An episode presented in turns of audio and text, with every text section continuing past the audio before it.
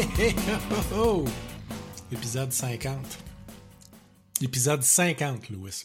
Ouais, c'est, c'est, j'en reviens pas, là. cinquante. cinq zéro. Le timing est pas pire en crisse, hein? Uh-huh. Le cinquantième épisode, la dernière journée complète de Trump. C'est symbolique. Effectivement, on tourne la page, on commence une autre...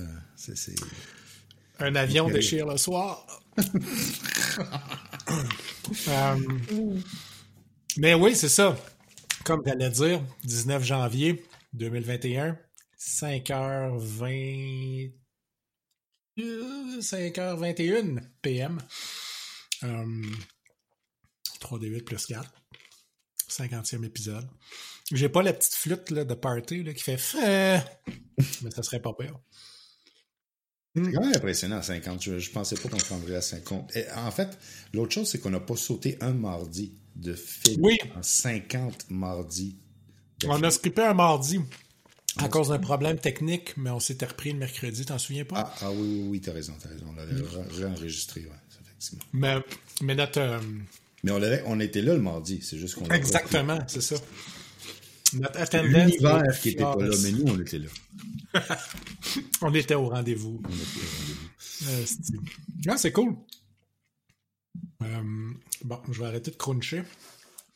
Ah, je trouvais ça amusant, là, le petit crunch-crunch. Moi, ce que je trouve fascinant, c'est que tu parlais et tu crunchais en même temps. Ouais. C'est, c'est, c'est comme... Euh, c'est du ventre...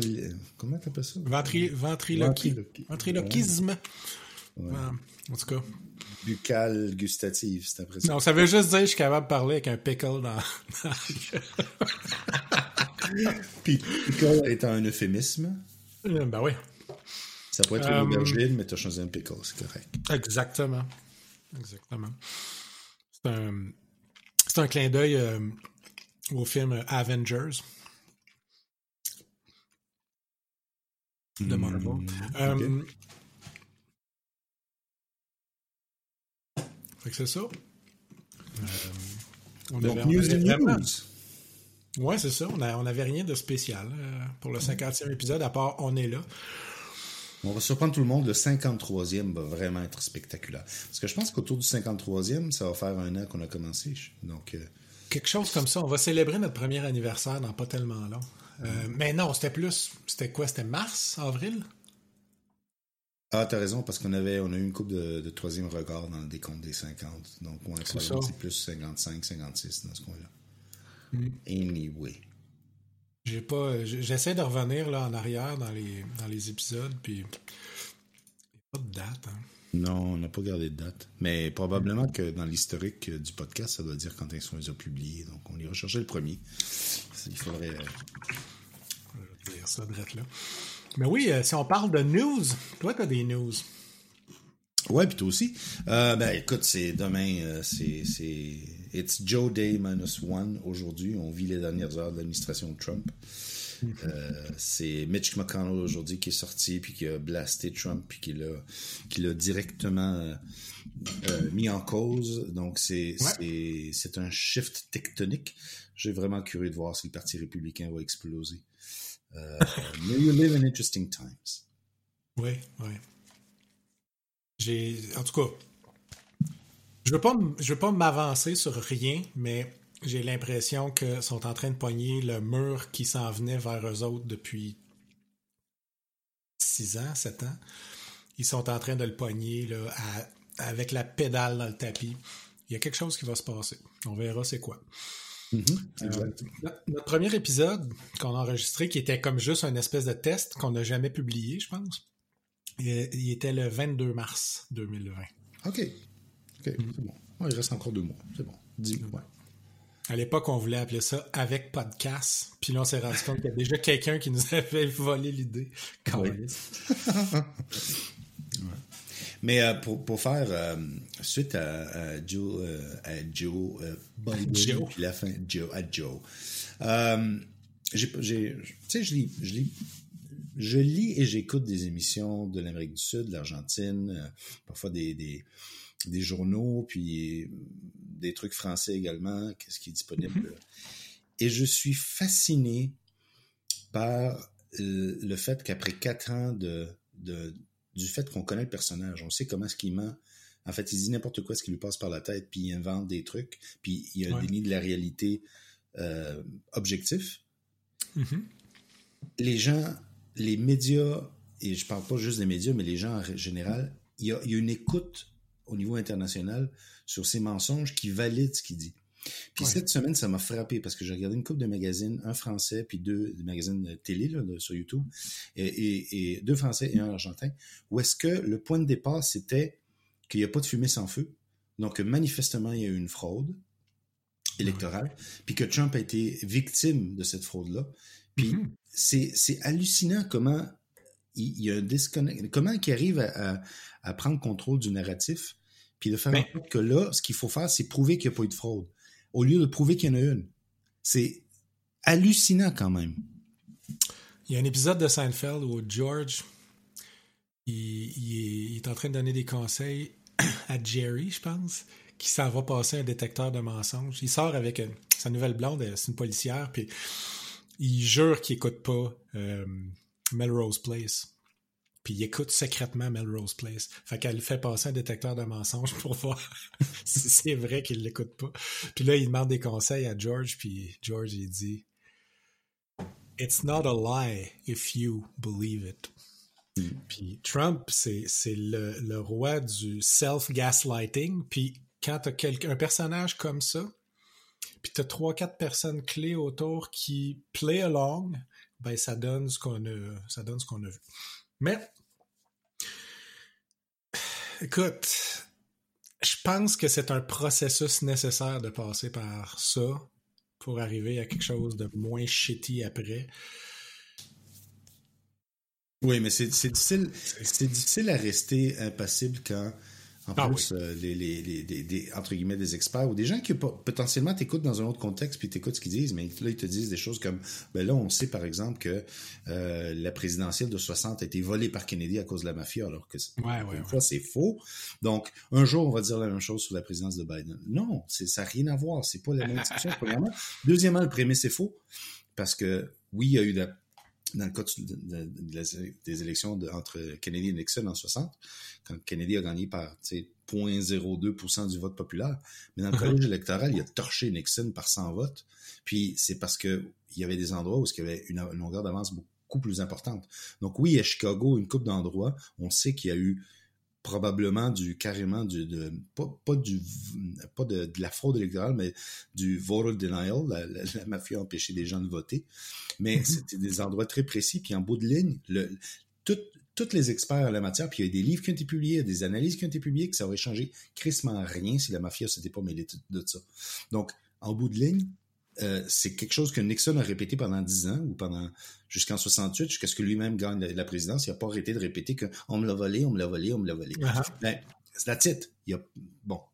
Puis encore une fois, on est en train de faire le même coup. Donc probablement que pendant quinze ans, Trump, puis c'est, ils vont répéter on me l'a volé, on me l'a volé, on me l'a volé. Anyway, ça fait. Est-ce que si s'il y avait une personnalité publique euh, que t'aimes, t'aimes beaucoup son œuvre, whatever que c'est, que ce soit un politicien, que ce soit un, un artiste, que ce soit un, un écrivain, quelqu'un que t'aimes beaucoup, qui se mettait à avoir ce comportement-là, est-ce que tu penses, honnêtement, là, si tu fais une introspection, est-ce que tu penses que t'aurais tendance à essayer de le croire, puis de bender ce que tes yeux, puis tes oreilles, puis ton cerveau te disent, pour essayer d'être d'accord avec la personne, puis la suivre à tout prix, ou tu penses que tu serais capable de résister à ça? Parce que c'est exactement ça le phénomène. Je c'est pense que je résisterais parce que j'ai, j'ai, j'ai, j'ai beaucoup de difficultés à dire à quelqu'un, par exemple, dont j'aime la cuisine, quand il, f- il fudge son plat qui est bon. J'ai, mm-hmm. beaucoup de, j'ai, j'ai un côté nerd où est-ce que quand je vois quelque chose, je peux pas dire le contraire et je peux pas m'auto-censurer pour, les, pour y croire. Mm-hmm. C'est, c'est parfois un problème, je te dirais. Donc, c'est quelque chose que je ne je comprends pas. Je vais donner un exemple. Quand j'adore euh, Dilbert, mais quand j'ai commencé à voir ce que Scott Adams dit... Lui, ça a été une grosse... Ça a fait de la peine, hein? Wow! Ça n'empêche ouais. pas que j'aime encore Dilbert, mais lui, je ne peux pas le sentir. Puis je ne peux pas être d'accord simplement parce que je, il fut un temps où ce que j'apprécie vraiment. Puis comme ça, il y a, il y a beaucoup d'auteurs que... Tu sais, euh, écoute, j'ai découvert des, euh, Patricia, j'ai découvert ça cette semaine, c'est intéressant. Patricia Highsmith, qui est le, l'auteur qui a écrit euh, les romans de... de Tom, comment il s'appelle? Là, j'ai un blanc de mémoire, là, mais c'est une série de romans sur un, un psychopathe tueur. Euh, il y a eu un film dans les années soixante avec Alain Delon, puis ensuite il y en a eu euh, t- Ripley, Tom Ripley. Euh, puis j'ai beaucoup, lu beaucoup de ses romans, puis c'est un, un, une romancière que j'adore. Ben, je viens de découvrir qu'elle est, elle était antisémite, qu'elle était xénophobe, qu'elle était, c'était un monstre. Euh, bon, je, ça me donne absolument. C'est, c'est pas parce que j'aime l'auteur puis j'aime son œuvre que je, mm. je, j'épouse. Tu vas essayer de les complètement fucké. Euh, et c'est, et c'est antics. Et apparemment, dans les années cinquante, était parti sur le fait qu'il y avait toute une industrie de, qu'elle appelait Holocaust incorporated, de gens qui publiaient des livres, puis que c'était, ils grossissaient l'Holocauste, ils l'exagéraient pour vendre des livres. Euh, c'est, c'est hallucinant, là. C'est, c'est, c'est que pas. Euh, bon, bref. Non. Tout ça pour dire non. Je pense que non. Un lien du Texas. Coincidence. Ouais. Mais euh, écoute, ouais, c'est ça. Puis moi aussi, moi, je regardais, j'observais ma réaction euh, pendant les, l'espèce de grosse période intense de Me Too, là, quand à tous les deux jours, il y avait un nom de quelqu'un qu'on aime, qu'on on aime son œuvre, qui sortait comme étant un fucking asshole, qui avait été dégoûtant, puis qui avait comme. Puis. Euh, Tu sais, jusqu'au dernier. Qui, le, le dernier que j'ai entendu qui m'a vraiment fait de la peine, c'est Warren Ellis. Oui, lui, c'est vraiment. L'auteur. C'est triste, c'est vraiment triste. C'est bad, là, les affaires mm. que le monde. Tu sais, mm. c'est pas juste une. une euh... C'est pas un quiproquo, là. Tu sais, c'est pas. Non, non, non. C'est, une genre, ah, c'est pas ça que j'ai voulu dire. Non, non, non. C'est, il y a une pratique, une masse, il y a une foule, là. C'est pas. C'est pas. Mm. C'est pas une... Tu sais, parfois, quand c'est anecdotique. Tu peux trouver, OK, c'est, c'est un peu compliqué, mmh. mais... Non, lui, non, c'est un pattern, puis il le refaisait tout le temps, puis ouais.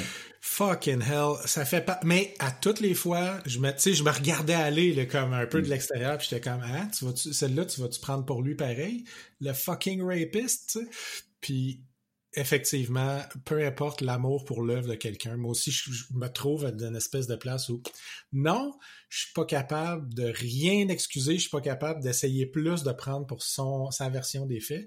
Je, je, ça me pue au nez si quelqu'un a inventé des choses, mais, mais attendons de voir jusqu'à temps que les choses soient sorties pour vrai puis mmh. analysées par une tierce partie, mais aussi, euh, ça, ça splash sur mon appréciation de l'œuvre souvent aussi.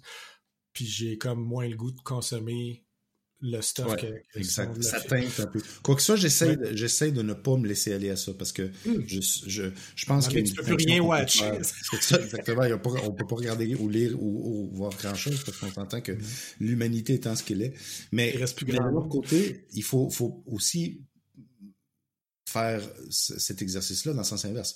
Quand il y a quelqu'un comme Ted Cruz ou, ou, euh, ou euh, même Rudy Giuliani qu'on ne peut pas sentir, qui se fait pogner dans un truc euh, où est-ce que tu sais qu'il y a une exa- pas une exagération, mais que honnêtement, tu mets dans la peau, tu commences à, à regarder et tu dis « OK, fine. » Il y, y a une exagération.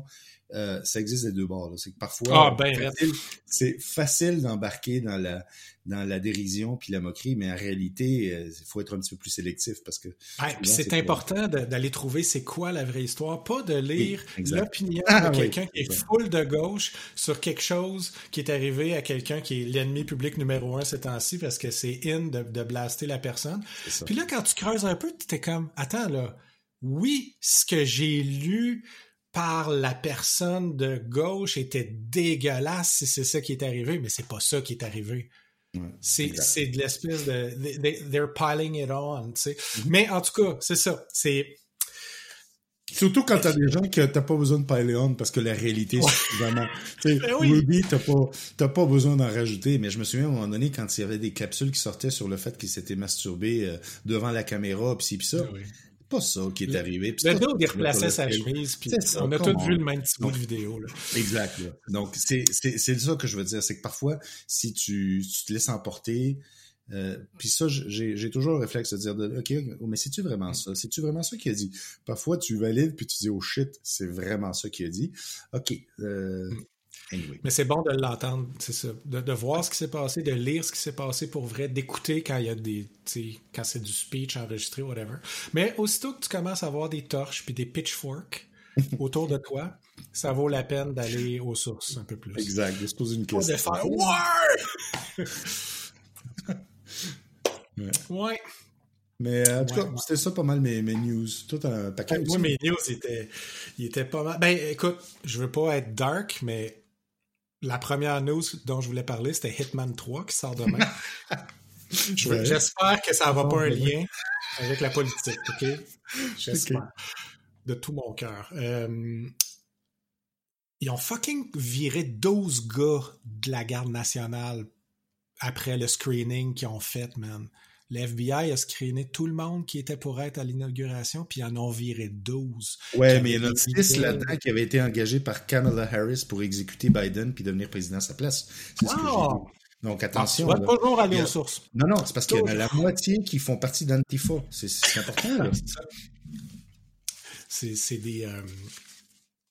C'est les mêmes Antifa que de, de, de mercredi, il y a deux semaines. Mais t'as les Antifa et t'as les Profa. Mais non, le gars, il avait un gilet anti-Antifa. C'est comme ah, ah, ah. Ça, okay, non, les la deux. Même veste, mais il s'est retourné. Donc... Oui, c'est ça. OK, donc Hitman trois sort demain. Hitman, c'est une franchise que j'aime beaucoup. C'est, c'est tout le temps la même affaire qui se passe quand je joue. Tu commences avec des costumes, puis là, tu essaies de t'introduire dans... Tu sais, c'est comme une map, puis là, il faut que tu ailles comme faire un assassinat ou chercher quelque chose, puis il faut que tu sois discret. Puis tu te déguises, puis tu... ça finit tout le temps que je sors la mitraillette, puis je tire tout le monde dans la face. Ça finit toujours en Tarantino. Tout le temps.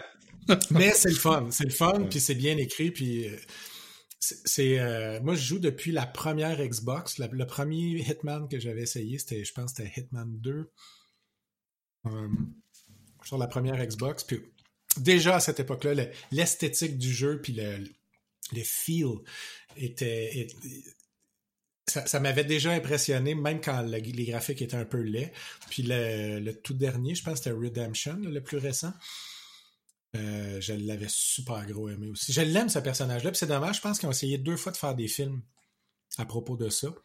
Puis les deux fois, ils ont vraiment fucké up. C'était pas bon. Ils capturaient pas du tout l'esprit du jeu. Ou en tout cas, l'esprit du jeu que moi, je perçois quand je joue. Mmh. Bon. Mais c'est ça. Fait qu'il sort demain, puis euh... ça va être difficile. Je m'étais dit, je m'achèterais pas de nouveaux jeux cette année. Ça va être dur. Cette année, en deux mille vingt et un? Cette année. Fait que le, le podcast va venir vraiment plate. Je vais tout le temps parler de... de je vais toujours parler de Fire Emblem. Fire Emblem. Ben, est-ce que ça couvre aussi les jeux qui sont gratuits?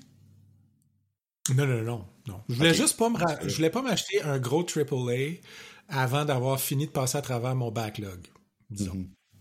J'ai, euh, j'ai, j'ai beaucoup, beaucoup d'heures à jouer dans, dans ce que j'ai déjà. Fait que je veux pas me ramasser.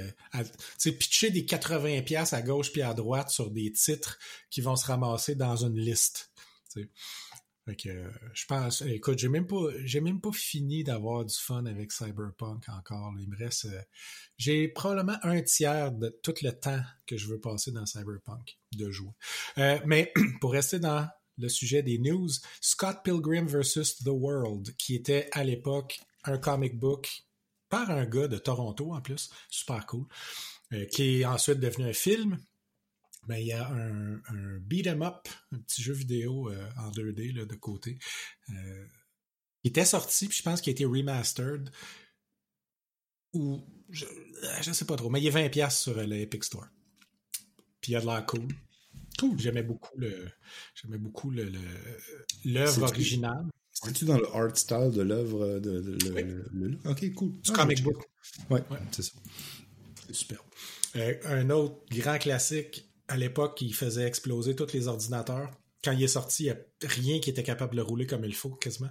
Crysis, le premier Crysis, un shooter... Euh, sur le CryEngine qui était comme révolutionnaire quand c'est sorti. J'ai beaucoup, beaucoup aimé ce shooter-là, malgré il y a plein de monde qui était comme ah, c'est pas bon. Moi, j'aimais ça. Beaucoup. Mm. Euh, c'est Pat, c'est mon ami Pat qui me l'avait donné en plus parce que je pense que ça roulait pas sur son ordi ou je sais pas quoi. Bref, il m'avait donné la, la, la version, euh, tu sais, un disque dans une boîte avec un gros livre avec plein d'instructions, là, comme, comme à l'époque, tu sais. Comme dans notre jeune temps. Ouais, comme dans le temps où est-ce que tu sais, t'avais, est-ce qu'il faut que tu rentres un code qui est un, un mot au hasard dans une des pages du manuel? Page six, paragraphe trois. Ouais. Genre. Genre. Mais c'était bon. Je me rappelle qu'à à l'époque, mon ordinateur il avait full de misère à le rouler. Fait qu'il avait fallu que je joue en low res pas mal, mais euh, j'avais Quatre beaucoup couleurs. aimé. Ouais, c'est ça. Puis, euh, encore une fois, dans la veine des, des euh, baisses de prix de Cyberpunk, le disque, la version en disque, euh, pour PlayStation quatre et Xbox One, en spécial à trente dollars chez Best Buy. trente dollars, c'est cool. Écoute, c'est, c'est, c'est, c'est, c'est impressionnant. Euh, juste pour P S quatre et Xbox, pas pour P C? Ça, c'est plate. Non, non, c'est ça. Mais pour P C, euh, la semaine passée, je pense, il était, il y avait une place qui le vendait quarante. Ah, ok. La version non, je sais, je l'ai pas vu. Ben, je pense que t'en as parlé. C'était pas la version Steam. Ouais. Non, c'était pas sur Epic non plus, je pense. Non, je sais pas. Peut-être Good Old Games. Je sais pas. Non plus. Non, non plus. Il me semble que c'était juste un, une place que tu pouvais pogner un code de download pour ce prix-là. On se comprend. Ok, ouais. Fait que c'est tout. Tout. À part aux jeux vidéo. Pour changer ouais. de sujet. Euh, cette semaine, il y a Battlefront, uh, Star Wars Battlefront deux qui est gratuit sur le Epic Store. On en avait parlé la semaine passée, tu semblais dubitatif, mais moi je l'ai installé. Ouais. Euh, j'avoue que j'ai du fun pour l'instant. C'est, euh, je suis en train de jouer la, la campagne. Ça, ça fait changement de, de WoW, mettons. C'est peut-être à cause de ça. Euh, je, suis en train, je m'amuse quand même assez avec le, la mission campagne euh, standalone. Je, je joue un assassin de l'Empire. Euh, Je sais que j'en ai parlé avec Jérôme, notre ami Jérôme, qui, qui l'avait joué quand le jeu est sorti, puis il avait trouvé que ça devenait très difficile très rapidement. Pour l'instant, j'ai du fun. Je trouve qu'il y a des, des trucs intéressants. Le fait que tu as une espèce de drone que tu peux utiliser, euh, qui est comme une option, donc euh, c'est, ça te donne... Euh, Bref, je, pour l'instant, j'ai du fun. J'ai essayé la version online aussi, puis j'ai, j'ai trouvé ça euh, une espèce de multi-battle, puis j'ai eu du fun. Là. Mais c'est, encore une fois, c'est comme du Battlefield mille neuf cent quarante-deux dans l'espace. Ouais. La, la partie, la partie cam- euh, camping, j'ai trouvé euh, intéressante. Là, ce que je trouve vraiment poche, donc si, si je résume, je trouve que le jeu est le fun, puis surtout pour ce prix-là, ne serait-ce que pour entendre la musique et graphiquement, il est, je trouve, très satisfaisant. Et apparemment, de ce que je lisais, c'est que la version qui était sortie à l'origine, il y avait beaucoup de problèmes avec les microtransactions, puis les crates, puis juste comme ça. Puis tout ça, c'est de la chose du passé. Là. Dans la version, la version euh, ultimate que tu as euh, gratuite aujourd'hui, tu as un paquet de trucs, là, puis ça, ça va bien.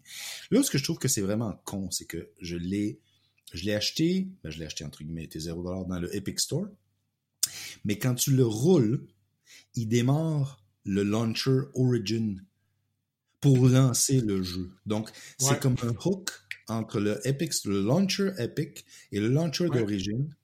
Ah, c'est que c'est lourd. Là, c'est rendu que sur mon P C, j'ai, le, le, j'ai Steam, j'ai Battle point net, j'ai euh, Epic, j'ai Good Old Games, puis maintenant, j'ai Origin aussi. Puis, puis t'as pas celui je... de Ubi encore?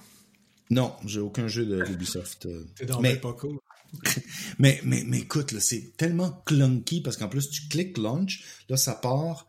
Ça démarre, puis les, la première fois que je l'ai, roule, je l'ai roulé, j'ai un paquet de problèmes techniques.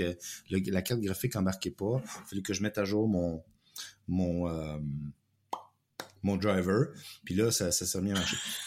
Deuxième chose, les loading times sont spectaculaires. Pour loader, euh, quand tu commences un code, quand tu commences ta session, genre, il doit faire beaucoup de caching.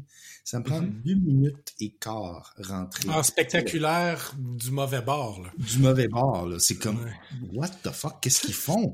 Ils sont que... sur la coche, mais ils sont sur la mauvaise coche. La mauvaise, l'autre bord. Une fois que tu l'as roulé une première fois, c'est OK, sur load, ça, c'est assez rapide.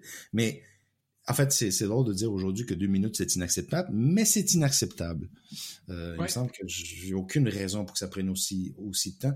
J'ai, euh, il y a des jeux de stratégie où ils bâtissent un monde complet en random, puis ça prend moins que deux minutes. Donc, euh, je, je comprends pas. Puis, je, je, je précise, j'ai une bonne machine. Je suis dans, je, mon disque de jeu est sur un N V M e. Donc, mm. c'est même pas que tu peux dire « Oh, c'est parce que c'est un vieux disque qui charge de C D. » Non, c'est comme « Come on! » Hey, Cyberpunk est là dans quatre secondes puis ils se font traîner en cours. ouais, mais ça, ben, oui, mais c'est parce qu'ils montent des pénis un peu partout. Là. C'est, c'est, c'est, ça fait je pense pas que c'est les pénis qui les ont oh, fait okay. euh, finir. euh, OK. Ben, tu, tu me le vends toujours pas. je vais te dire, hein, je, vais te... je l'ai, tu sais, fait que je vais te dire, je vais peut-être le réinstaller puis aller jouer avec Louis. Et... Euh... Ben moi c'est ça, je m'installe souvent le soir avec un petit podcast tranquille puis je continue à jouer à Fire Emblem Three Houses. Euh, j'avais commencé une game avec le mode euh, hardcore ou le mode classique qu'ils appellent, où euh, quand un personnage qui meurt pendant un combat sur une map, il est mort, il est fini, il est parti, c'est fini, tu l'as plus dans le jeu. Euh, j'ai, je, je l'ai fait comme ça juste pour voir combien loin je me rendrais. Je me suis rendu à troisième mission, puis j'avais plus personne dans mon équipe. Fait que euh, j'ai recommencé une troisième fois, from scratch. Puis là, c'est ça, j'essaye une autre house. Je m'étais rendu super loin euh, avec euh, la gang euh, de Edel... La fille, là?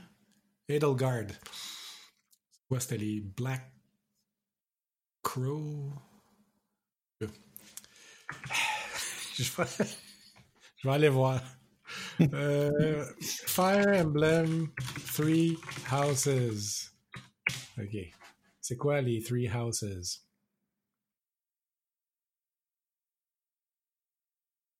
Ils nous le disent pas, hein? Fait que là, c'est ça. J'étais avec la fille, puis là, j'ai décidé de, d'essayer euh, la gang des Bleus, là, qui est une autre house, là. OK, c'est ça. T'as les Golden Deer. Ça, c'est le gars avec une tresse puis un arc. T'as les mm-hmm. Blue Lions avec le gars qui a les cheveux blonds puis qui starte avec une lance. Puis les Black Eagles, qui est la fille qui soigne une grosse hache.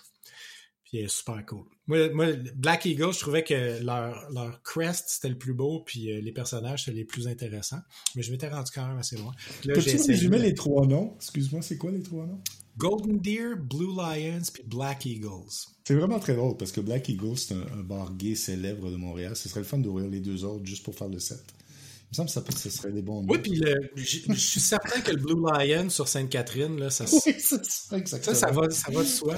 Puis pour les after-party louches, là, dans un demi-sous-sol là, qui sent l'humidité, le Golden Deer. Ça prend un mot de passe. Faut que tu aies comme une espèce de petite affaire secrète sur ta calotte en cuir quand tu te présentes. euh, bon, euh, fait que c'est ça. Bref, les, les, les, la gang des Blue Lions, je, je, je commence à m'attacher aux personnages. C'est, c'est une des affaires que j'aime dans ce jeu-là. C'est su, comme super tactique. Euh, tu sais, tu calcules des tours puis tu fais des attaques. Puis c'est vraiment grosse mécanique frette. Puis c'est contrebalancé par une semaine où tu enseignes à ces gens-là, puis tu as des dialogues avec eux autres, puis tu leur donnes des cadeaux, puis tu prends, tu, tu prends, tu peux manger un repas avec eux autres, puis jaser, ou les inviter pour euh, le thé, ou leur trouver une affaire, puis ça a map qui leur appartenait, puis leur ordonner, puis après ça, tu, tu fine-tune leurs skills. Puis... Fait qu'à un moment donné, tu finis par t'attacher à ta gang. C'est vraiment cool. Fait que là, quand tu reviens sur la map pendant un combat, ben, t'es vraiment bien plus investi. Ton prochain move, tu te dis « Ah shit, si je fais ça, elle va mourir, mais si je fais ça, elle va peut-être souffrir avant de mourir. Hmm. » Puis, tu sais, quand quelqu'un meurt, ça a un impact un peu plus... Euh... Ouais, ça vient de chercher. C'est ça, exact. Puis, je trouve qu'ils l'ont super bien fait.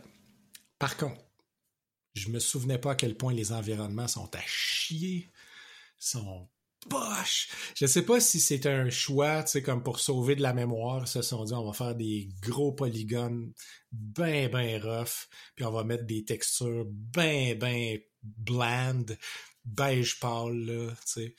Mais euh, c'est triste. Les personnages sont tous cool, sont bien animés, sont beaux, sont, co- sont colorés. Puis là, tu vois en arrière un super de gros building, puis c'est, c'est littéralement deux planes. Tu sais, c'est comme un gros, un gros polygone avec une face Y puis une face X, avec deux morceaux de, de, de JPEG là-dessus pour faire de la genre de brique. Mais tu vois qu'il n'y a aucune profondeur, il n'y a rien, là. Mais en tout cas, tu sais, j'imagine que c'est ça. Il y avait une liste de priorités, puis ils ont vraiment respecté la liste, puis les environnements, c'était en bas, en bas. L'histoire, les relations interpersonnelles, puis le, le, le combat lui-même, c'est vraiment cool. Puis le, la satisfaction de, d'évoluer, puis de débarrer des nouvelles... Euh, tu sais, tu débarres pas une nouvelle classe comme ça. Dans ce jeu-là, faut, faut que tu aies avancé les bons skills, puis après ça, tu as une chance... t'as un examen, il faut que tu étudies, puis tu passes un examen, puis t'as un pourcentage de chance de débarrer la nouvelle classe pour laquelle tu fais l'examen. Puis c'est pas tout le temps cent pour cent.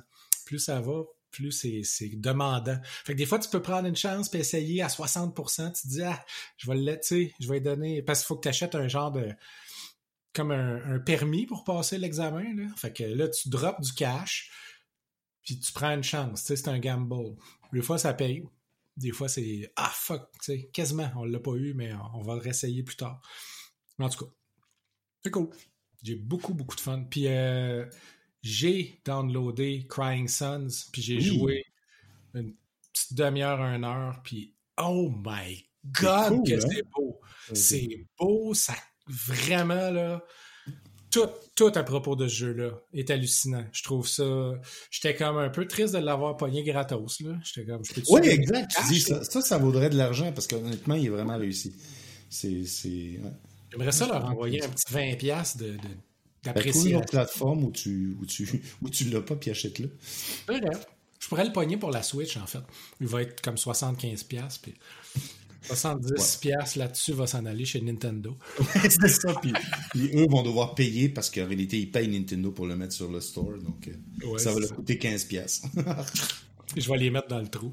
Ouais. En tout cas, mais euh, ouais, un beau petit bijou. Puis une chance d'en a parlé parce qu'il n'était pas sur mon radar du tout. Du tout. Fait que, good stuff. C'est tout. J'ai... Mon jeu vidéo préféré ces temps-ci, c'est faire des refreshs sur. Euh... Politico.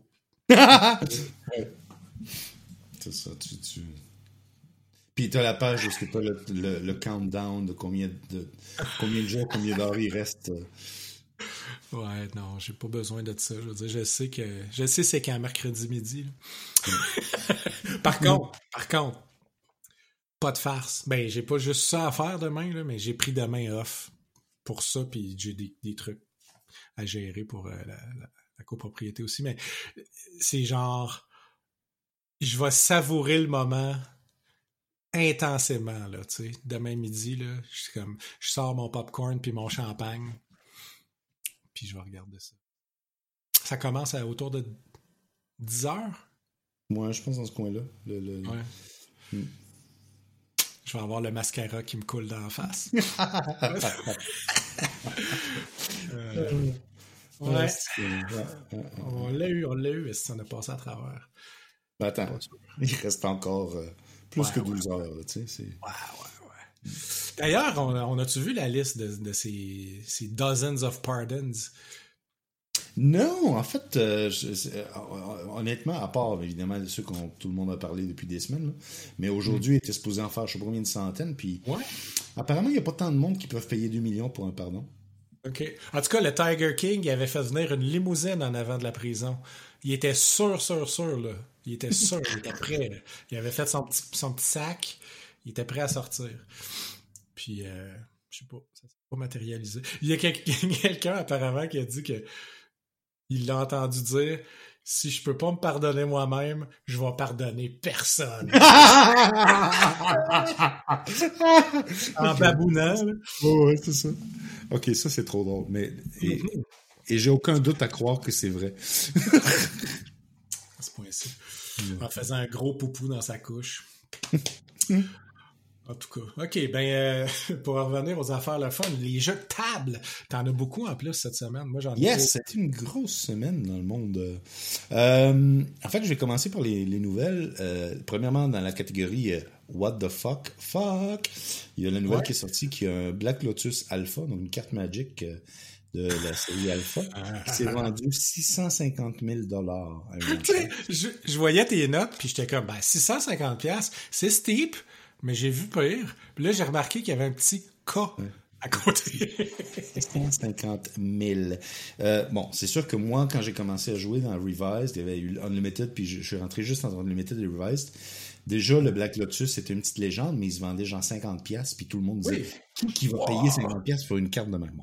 Celle-là, elle est autographiée par un des artistes qui rajoute un petit peu de valeur, mais même à ça, ces artistes-là étaient des nobody à l'époque. Donc, c'est quelqu'un qui, dans une convention, il a fait signer un bout de carton, puis oui. vingt-cinq ans après, ça vaut six cent cinquante mille dollars. Donc, c'est euh, ma tête a failli exploser, là, comme un wet melon. C'est notre version à nous de les dudes qui s'achetaient du McDo avec des bitcoins au début. Ils étaient comme « Hey, check ça! » Oui, exact! Puis aujourd'hui, leur, leur Happy Meal, il vaut fucking dix millions. Là. Ou, ou le gars qui, qui avait vendu ses, ses actions dans Microsoft euh, mmh. en soixante-dix-sept, un des voisins de toute la rue. Ça ne marchera jamais, ce scénario-là.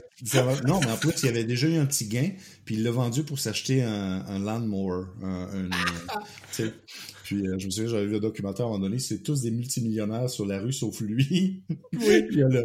Il y a la, le Pense euh, encore sa vieille tondeuse. Là. La mais tondeuse la plus chère de l'histoire. Bref. Ça arrive.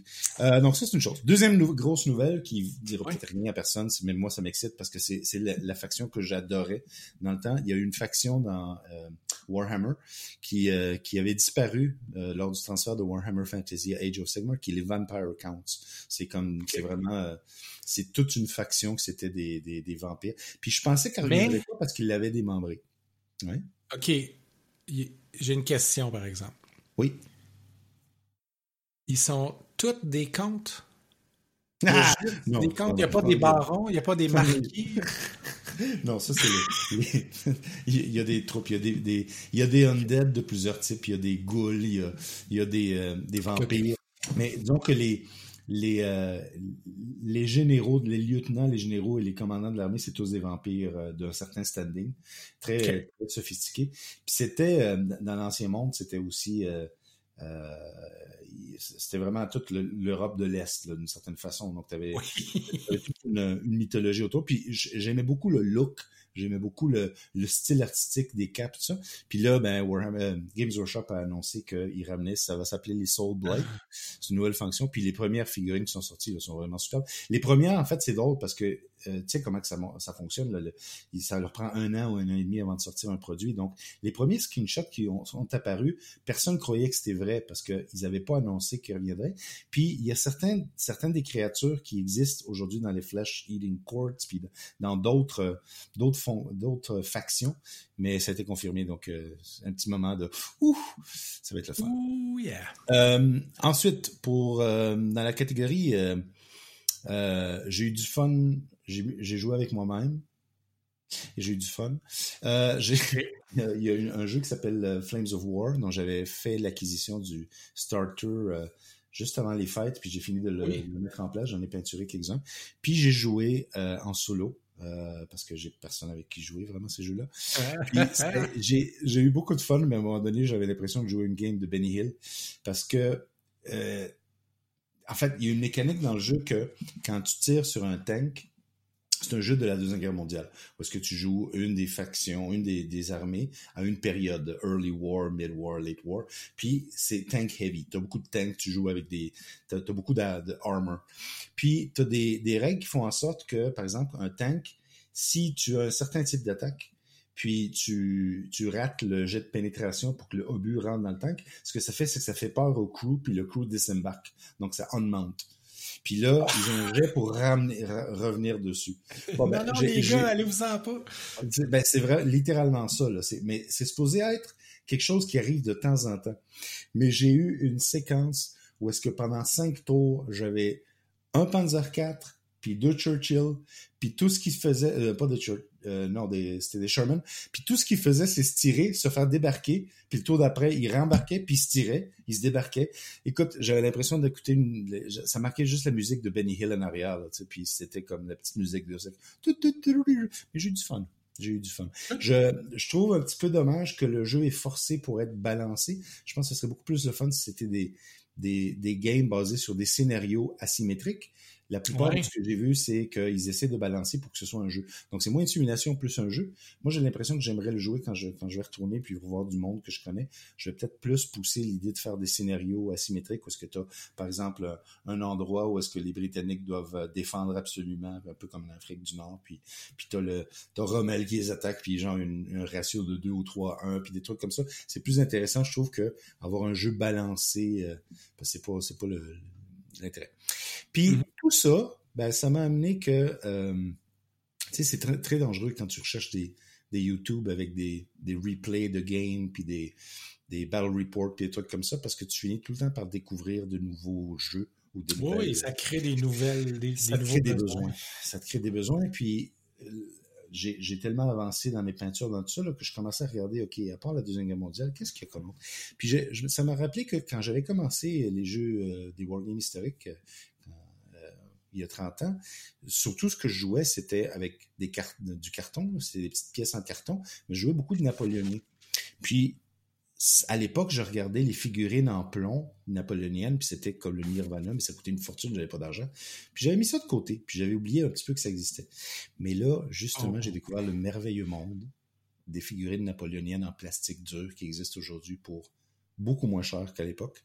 Puis là, je me suis créé... Disposable income. J'ai du disposable income et du temps et de la peinture. J'ai pas d'espace, mais ça, c'est un enjeu. Puis là, il y a une règle. L'obligation de rester à la maison. Puis l'obligation de rester à la maison, puis de jouer avec moi-même. Donc, euh, il y a une règle qui s'appelle Black Powder. Par intéressant, en fait, puis ça, ça, ça vaut la peine de faire un petit aparté là-dessus.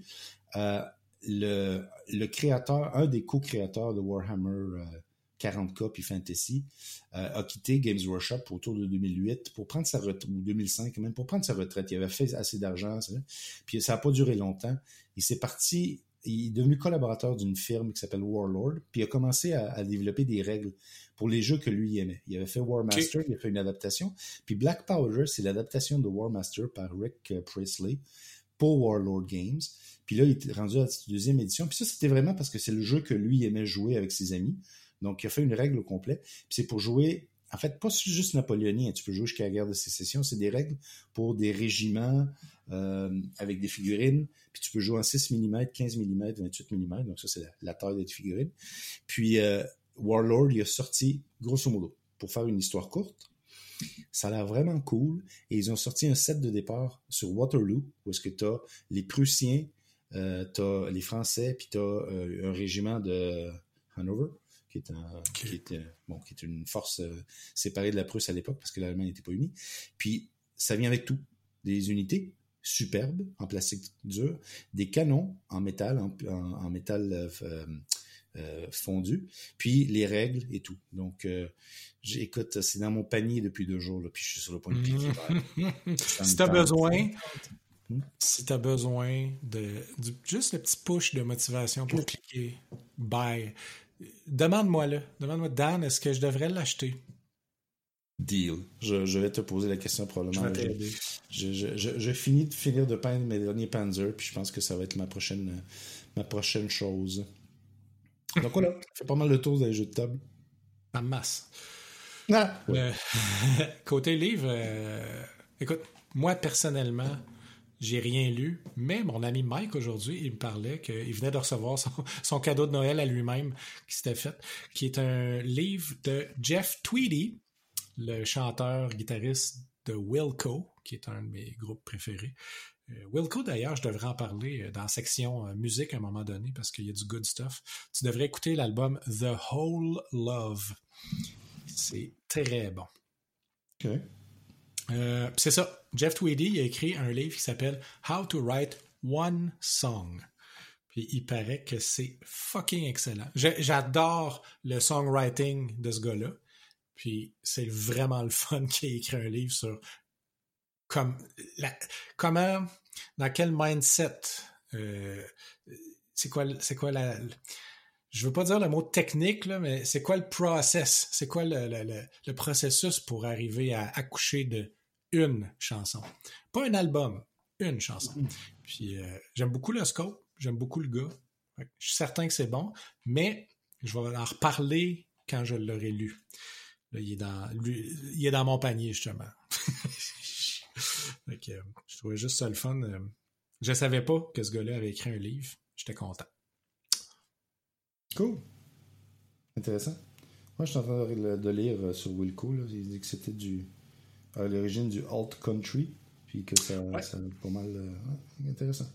Je l'ai rajouté recommandé dans mon liste. J'ai écouté ça. Alt country, c'est, c'est très... Euh... J'aime pas du tout ce nom-là pour, euh, pour le style de musique qu'ils font. C'est folk, mais... c'est aussi du monde qui tripait sur Sonic Youth, puis ça paraît. Tu sais, il y a, y a les deux. Bref, c'est, c'est, euh, je te dirais que c'est dans le meilleur de ce que les années quatre-vingt-dix ont, ont produit. Mais c'est l'album que tu, tu devrais recommander, c'était en deux mille onze qui est sorti? Ouais. Si tu me... OK, good. Cool, mais je vais écouter ça, puis je t'en, je t'en donnerai des nouvelles. En fait, je suis même pas certain que Wilco existait dans les années quatre-vingt-dix, mais c'est juste c'est des gars qui étaient, ils étaient dans la scene dans les années quatre-vingt-dix. Ouais, ben, apparemment, il a été fondé en quatre-vingt-quatorze. Ça, je suis en train de dire. OK. Mais euh, Nels... dix-neuf cent quatre-vingt-quinze, A M. Ouais. Euh... Nels Cline, le, le guitariste. Nels Cline. Cline, oui, c'est ça. Euh... Lui, il a joiné le groupe un peu plus tard dans la vie du groupe, mais c'est un de mes héros de, de guitare. Juste, juste à regarder une vidéo de Rig Rundown avec Nels Cline, c'est un voyage dans tellement de directions. Là. En tout cas, c'est tout du good stuff. Fait que quand j'aurai lu le livre, j'en, j'en reparlerai. Good. Moi, cette semaine... Euh... J'ai, euh, en, encore une fois, euh, de YouTube en YouTube, je suis tombé sur euh, une série d'entrevues avec un historien, ben, historien éventuel, qui s'appelle David Glantz. J'avais lu ses livres, certains de ses livres, il y a une quinzaine d'années, dont un qui s'appelle euh, euh, When Titans Clashed, qui était euh, sur le, le front de l'Est. Donc, euh, le, entre dix-neuf cent quarante et un et dix-neuf cent quarante-cinq, le, le front de l'Est... l'affrontement entre euh, l'Allemagne nazie et l'Union soviétique. Puis, euh, je, je l'avais lu parce qu'il avait été recommandé à l'époque, euh, je me souviens pas si c'était suite à un cours que j'avais fait, bref, puis j'avais trouvé très intéressant. j'avais, j'avais pas poussé au-delà de ça, son œuvre. Puis, j'ai vu une série de, de, d'interviews avec lui, puis j'ai appris qu'il avait gagné un Pulitzer l'année passée pour euh, un, autre, un autre livre. Puis, je me suis penché un petit peu sur sa, sa vie. C'est un colonel de l'armée américaine à la retraite, c'est un colonel qui a, qui a fait ses armes... Euh, qui a fait ses armes, c'est le cas de le dire, au Vietnam, puis qui a pris sa retraite en quatre-vingt-cinq ou quelque chose comme ça, il est né euh, au début des années quarante. Il a pris sa retraite, dans, euh, puis il s'est dédié à, à, à écrire l'histoire, puis à pas challenger nécessairement, mais à reviser euh, les, les histoires euh, euh, officielles retenues, surtout en Occident, parce que, et son point c'était à l'époque que, par exemple, l'histoire de la Deuxième Guerre mondiale était écrite soit en Angleterre, en France euh, ou, ou aux États-Unis, avec des sources euh, alliées, principalement, mm-hmm. Donc, par exemple, le, les sources américaines, les sources britanniques, les sources françaises, ou allemandes, parce qu'il y a eu accès aux archives, mais rarement du côté euh, euh, soviétique. Donc, okay. euh, il y avait beaucoup d'idées préconçues, et d'ailleurs, sont encore le cas, quand tu, dis, quand tu lis A J P Taylor, quand tu lis des auteurs comme ça, il y a une vision très caricaturale de l'effort de guerre soviétique, de la raison, de, de, de l'affrontement. Tu sais, il y a des, des idées reçues comme le fait que les, les Soviétiques avaient un, un, une, en général un, un, un mépris complet pour la vie, donc ça leur dérangeait pas de perdre dix mille hommes tant aussi longtemps que... bon. Puis, il, l'avantage que euh, euh, Glantz savait, c'est qu'il a réussi à avoir, à travers ses contacts, des accès aux archives euh, en russe. Il parlait euh, russe. Et au début des années quatre-vingt-dix, il, il a commencé à visiter, euh, avec la chute du mur de Berlin, il a commencé à visiter et il s'est fait une... Il, il a fait un, peut-être une analyse euh, historiographique du côté soviétique pour voir qu'est-ce que les Soviétiques, comment est-ce qu'ils expliquaient certaines des choses. Puis, puis ces livres sont fascinants parce que sont, sont, les références sont euh, groundées sur des exemples concrets de la doctrine soviétique dans les années trente, de la réalité industrielle.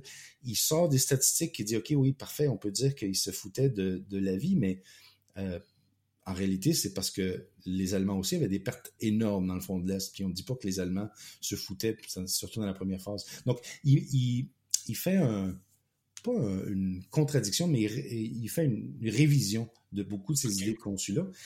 Et c'est très intéressant, très, très, très intéressant.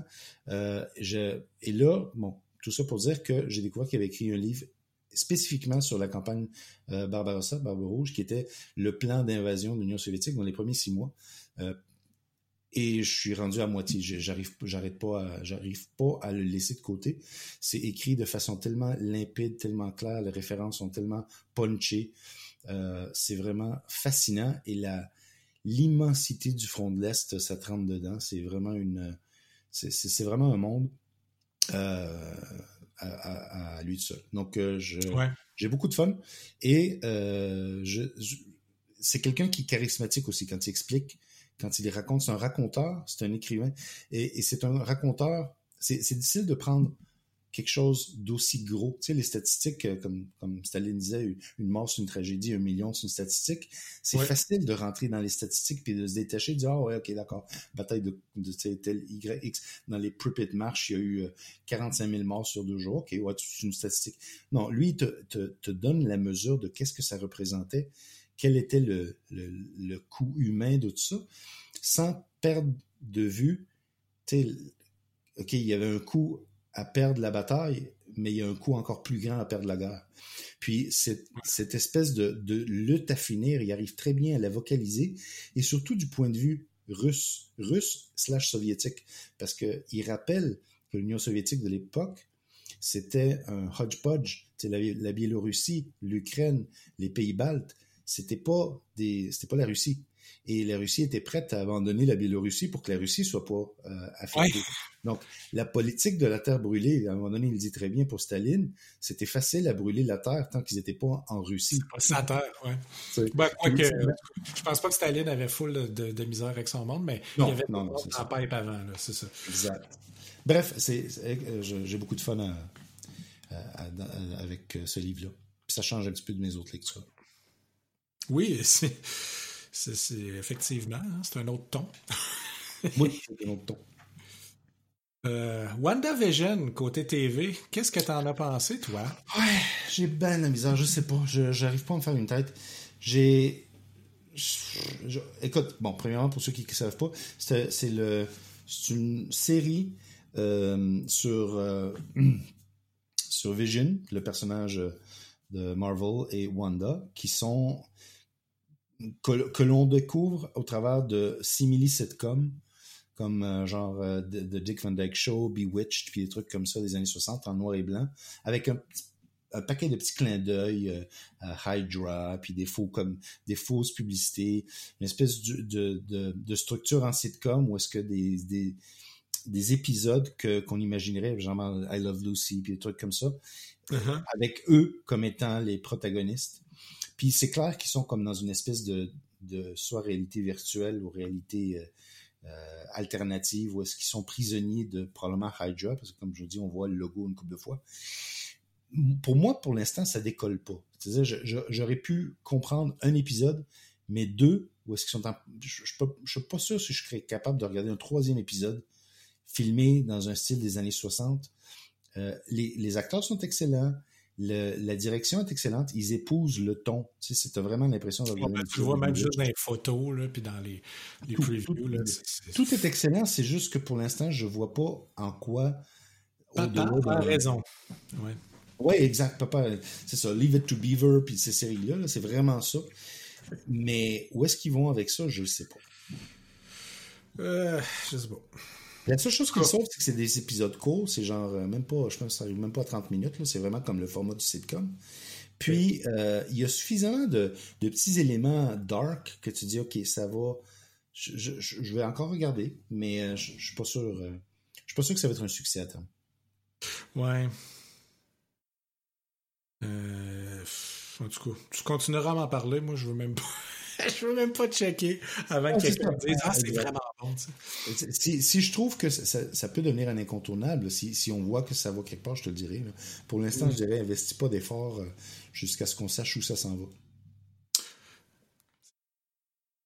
C'est ça que je vais faire. Euh, c'est drôle, toi, tu regardes du Parks and Rec, puis moi, je regarde ouais. du Veep. Oui! C'est... c'est, c'est... Des femmes en politique dans une comédie, les deux, ouais.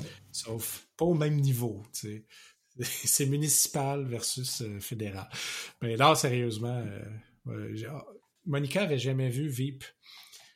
Puis euh, moi, j'avais regardé comme trois quatre épisodes. Puis j'avais super gros aimé ça, puis je sais pas pourquoi. Je pense que j'avais cancellé mon abonnement. Puis ben, je l'avais plus, je le watchais plus. Qu'on a recommencé ensemble. Puis justement, c'est, c'est, euh, c'est un peu sur le sujet, tu sais. De ce qui se passe ces temps-ci. Ah, c'est que c'est bon. C'est tellement... L'écriture dans ce show-là... Tu sais, c'est habitué de voir euh, Julia Louis-Dreyfus en tant que Elaine dans Seinfeld. Là, tu, tu sais pas trop à quoi t'attendre quand tu commences Veep.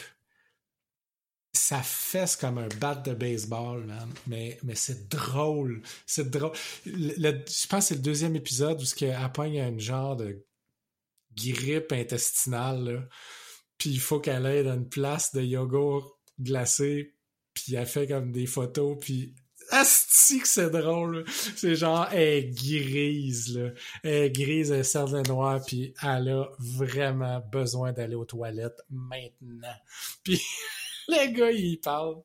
Il compte toute sa vie, puis il faut qu'elle sourie, puis qu'elle mange le petit yogourt glacé.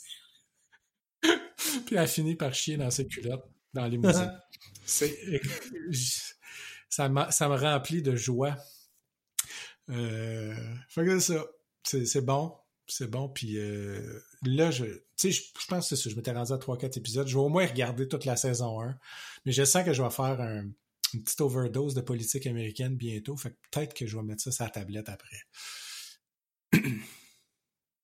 Ouais, moi, je, moi, j'avais, en fait, un peu comme toi, j'avais regardé plusieurs épisodes, puis j'avais trouvé ça excellent, mais je ne l'ai jamais regardé au complet.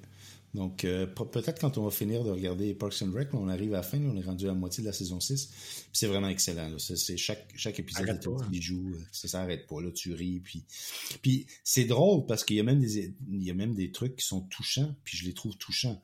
Donc, c'est rare pour qu'un sitcom fonctionne à ce niveau-là, mais euh, peut-être quand la, la dernière saison va finir, on va regarder, euh, on va switcher Veep. C'est, c'est, c'est, c'est sur la liste de choses que je voulais revisiter puis regarder au complet. Surtout que la série a fini l'année passée, là, le dernier épisode de euh, l'année passée, oui. Évidemment. C'est pas si longtemps. Mais là, je pense qu'il parlait de peut-être en refaire. OK. Euh, ouais. La dernière année de vraie politique leur a donné le goût d'en refaire.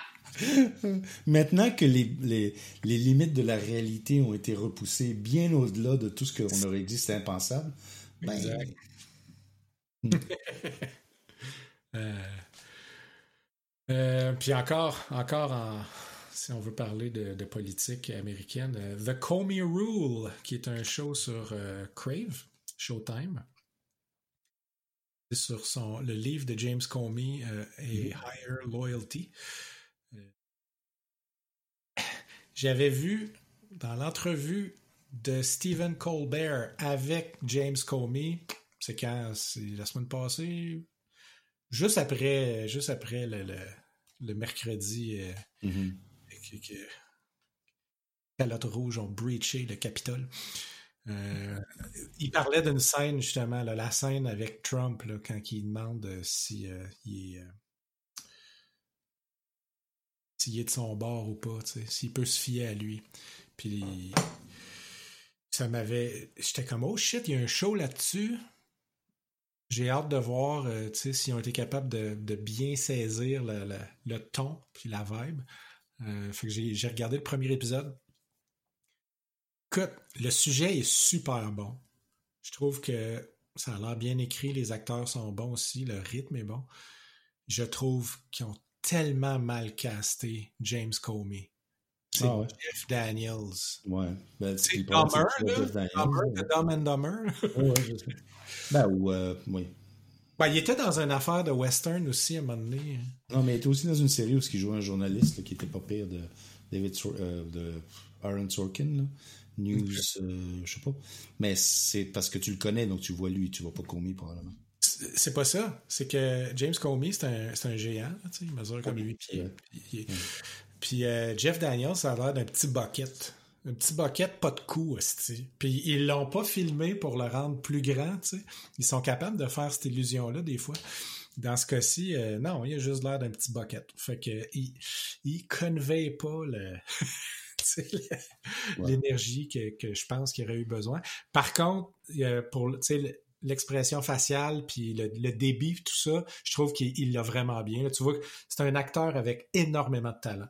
C'est plus au niveau de la photographie que je trouve qu'il l'a un petit peu échappé. Mais en même temps, c'est pas à propos du physique du gars. Fait que l'histoire, tu sais, j'ai hâte de voir. Puis, ou, tu sais, il y a une scène, la scène où est-ce que Obama, il l'interview pour avoir la job.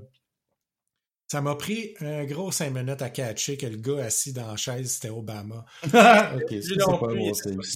Non, il n'était pas super bien casté. Il avait l'air d'un petit jeune que c'est sa première saison de Saturday Night Live. Là, tu sais.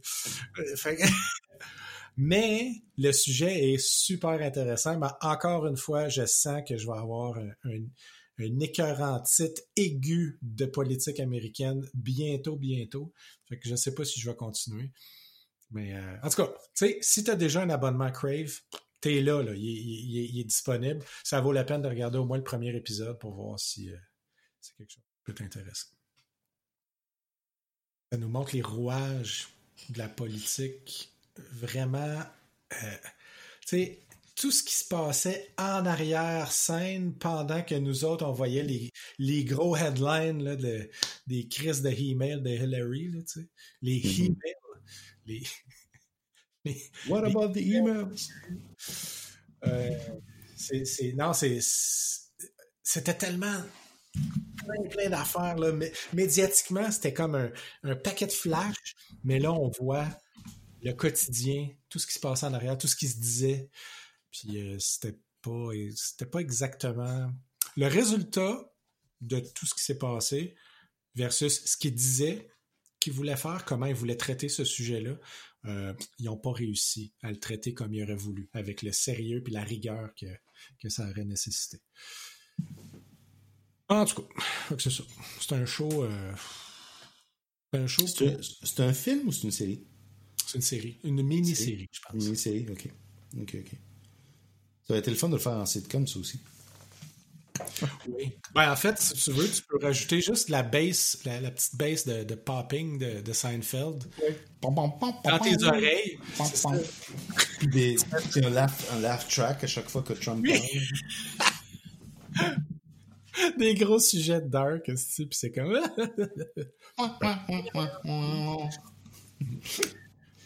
euh... T'as écouté d'autres? T'as-tu, t'as, t'as pas écouté de Stan?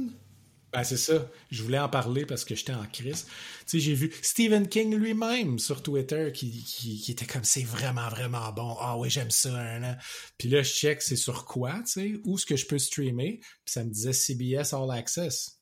OK. Je veux streamer The Stand au Canada. Je vais regarder, je vais, je vais prendre le, le trente jours... Gra- ça? trente jours? Euh, un trial? Je sais plus. En tout cas. Ben, c'est ça, C B S All Access. En fait, le problème, c'est que C B S, il a, il a signé avec, euh, avec Bell. Donc, la seule façon que tu peux avoir, c'est ce qu'ils mettent dans Crave. C'est la même chose qu'on avait avec euh, Star Trek euh, Discovery. En tout cas, donc, je peux pas. Si, si ouais. Crave décide de ne pas l'avoir, t'es, t'es baisé au Canada. Ouais, on est baisé de toutes les barres. À moins que tu ailles sur certains euh, sites. Ouais, c'est ça. Ou que tu... En tout cas, je pourrais, je pourrais V P N-er. Ouais, c'est ça. Mais est-ce que j'ai vraiment si tant le goût que ça? Je pense pas. Mais en tout cas, euh, j'ai hâte. J'ai hâte parce que j'avais... La mini-série originale, je ne l'avais pas détestée du tout. Euh, le méchant, il y avait un molette, là, puis il n'y avait pas de l'air très méchant. Mais c'était, c'était quand même... Euh, c'était pas pire. C'est, c'est un de mes romans préférés de Stephen King à cause de l'âge que j'avais la première fois que je l'ai lu. C'est mmh. comme... place spéciale dans mon cœur parce que j'avais, tu sais, c'est le genre d'affaires que j'avais lu quand j'étais, tu sais, les vacances d'été euh, entre le secondaire deux puis le secondaire trois, là, quelque chose comme ça. C'est ça. J'ai hâte, j'ai hâte de voir ce qu'ils ont fait avec ça, avec les moyens d'aujourd'hui. Sinon, ben, j'ai regardé le premier épisode de la nouvelle batch de Twilight Zone là, qui est développée par euh, Jordan Peele de Key and Peele. Deux autres gars que je connais pas, Simon Kinberg puis Marco Ramirez. Ben c'est ça, Jordan Peele, c'est, c'est comme... Il, il est derrière... Get un... Out. Hein? C'est lui qui a fait, c'est lui qui a fait Get Out? Oui, oui. C'est, c'est... J'adore beaucoup de son stuff. Puis le reste, ben, même si j'aime pas ça, je trouve que c'est intéressant qu'il l'ait fait. Euh, mais c'est ça, le, le, le premier épisode... Si que c'est Twilight Zone. Tu sais, on disait l'autre jour, on aime les shows, on aime souvent les épisodes qui a le Monster of the Week. Là. Ouais. Là, c'est juste des Monster of the Week. Puis c'est comme, c'est beaucoup plus euh, Il n'y a pas le petit côté futur proche de, de Black Mirror, tu sais. C'est, c'est, c'est pas mal fidèle à, au Twilight Zone original, mais maintenant. C'est, c'est-tu de nouveaux scripts ou c'est... Parce qu'il y avait déjà eu un, un remake où ils refaisaient des scripts qui existaient déjà, où il y avait le film, où ils avaient pris des quatre histoires. Est-ce que c'est des nouveaux ou c'est, c'est, c'est des remakes de scripts? Euh... Ça a l'air d'être du nouveau, nouveau stuff, mais ah, je pourrais pas le jurer parce que je connais pas assez bien le stuff original. J'en ai watché quelques-uns, mais pas assez pour dire euh, « Ah oui, celle-là, je sais absolument que ça n'a jamais été fait. » En tout cas, je suis content. Je suis content d'avoir ça. Euh, je, m'en, je pèse supplé sur un de temps en temps, puis ça, ça, ça regarde bien. En background, c'est des longs épisodes, par exemple. C'est une heure. Wow, écoute, ça prend beaucoup, une heure. Là. C'est, c'est un gros effort de se concentrer pendant une heure. Je suis pas sûr, je, à mon âge, je suis pas sûr si je suis capable. Là. Le truc, c'est de pas se concentrer. Ah, OK. C'est de jouer à quelque chose pendant une seconde. J'aime les shows de, tu sais, que l'épisode dure une vingtaine de minutes parce que ça se regarde bien en, en bouffant devant la T V. Mm. Une heure, ben écoute, t'arrêtes dans le milieu, puis tu recommences le lendemain, au pire, là, tu sais. Plus grave. Euh, euh, euh. Mais ouais, j'ai, j'ai, j'ai rien trouvé de si bon que ça sur C B S All Access finalement. Je pense que je vais canceller. Je pense que je garderai pas ce, ce service-là. Il y a comme... Qu'est-ce qu'il y a là-dessus? Il y a F B I Most Wanted. Il y a N C I S. En passant, Veep, tu le regardes, tu le regardes où en ce moment? Veep? Il... Je pense qu'il est sur Crave. Sur Crave, OK. Ouais. C'est, c'est, écoute, ça commence à devenir compliqué de savoir sur quel... Euh, c'est un peu comme les jeux, savoir sur quel, euh, quel portail ou quel store, c'est savoir une série, elle est rendue où, elle est disponible où. Là, c'est, c'est frustrant. Mais c'est une époque qui ne durera pas longtemps, je suis certain. Il va y avoir, ouais, à un moment donné, ça. Des agrégateurs, puis tu vas payer c'est un ça. Peu plus upfront, puis les autres, ils vont se virer de bord, puis ils vont donner l'argent à toutes les autres. Je suis certain, certain que le, le client, le, le customer est, est bien, est à veille de redevenir le roi. Mais je pense qu'on a encore du chemin à faire parce qu'on est encore dans la phase de, d'éclatement. Où est-ce que tu as N B C qui est parti son Peacock Service, puis tu as Disney qui est en train de rapatrier tout ce qu'ils ont fait sur leur plateforme Disney plus. Donc on est encore... En fait, maintenant, c'est les éclatements, pas de, de plateforme tierce, mais de propriétaires de, de propriété intellectuelle. Ouais, on, ça va rouler en haut. Ça va rouler un bout jusqu'à ce que ça refusionne parce que euh, ben, on se rend compte que les gens ils veulent pas payer dix abonnements à quinze endroits différents. C'est pas euh, juste ça. Il y en a un paquet qui n'ont pas assez de matériel. Là. Je suis désolé, là, mais ces temps-ci, Netflix, ils ont fuck all. Il n'y a rien qui me garde là. là. C'est, c'est rendu... Euh, tu sais, on, on watch Family Guy. Dessus, il n'y a plus rien. Fait que euh, c'est ça. Quand il va en avoir une couple de même qui vont débarquer, il va probablement avoir un petit remaniement. Exact. Il va y avoir une, une petite fusion ou des ententes pour que... Ça, des ententes. Euh, des ententes, ouais. euh, Accordez-vous donc. C'est si beau, l'accordéon. Comme disait grand-papa B. Il en passe partout. Moi, les pervers, là, tu sais. Euh, grand-papa B. Quel, quel nom unfortunate. C'est, c'est, il avait pas ouais, moi, je pense qu'il était cool, mais avant le temps. Ouais, c'est, c'est peut-être ça. ça. C'était, euh, c'était un, un Alain. Oui, c'est ça. Avec sa grosse moustache. Oui, euh, ça chatouille. OK. En fait, que... peu de gens le savent, mais c'est un des fondateurs du Black Eagle. C'est, le, c'est lui qui avait fourni, qui avait avancé le seed money. Pour, euh... OK, on va arrêter ça là avant que ça dégénère encore plus. Oui, parce que ça fait pas une heure et dix que ça dégénère. Oui, c'est ça. Ben là, euh, on est proche du, du fond du baril. Là, okay. Et Chris, oui. Fait que la semaine prochaine, on va vivre dans un monde où euh, Joe Biden est président des États-Unis. Si, si tout passe bien. Mais euh, en tout cas... Je penserais que s'il y avait quelque chose qui devait chier, ça aurait chié là, à partir, tu sais, à ce point-ci. Oui, oui, je pense que, je pense que c'est, c'est bien parti. Puis les conf... probablement que son cabinet va être confirmé. Le cabinet a l'air très intéressant. Il y a des choix très, très, très, très modernes. Donc, mm. euh, euh, je... non, oui, écoute, ça... Même, même nous, en tant que grands pessimistes éternels, je pense qu'on on voit qu'il y a peut-être un peu d'espoir. Oui, je pense qu'on arrive finalement en genre deux mille huit ou en deux mille douze. Là. On, ouais. on s'en va tout ça. Puis honnêtement, je pense qu'on l'a mérité. Là. Oui, c'est ça, on a besoin d'un petit break. Ouais. Good, ben bonne semaine. Puis, euh, merci.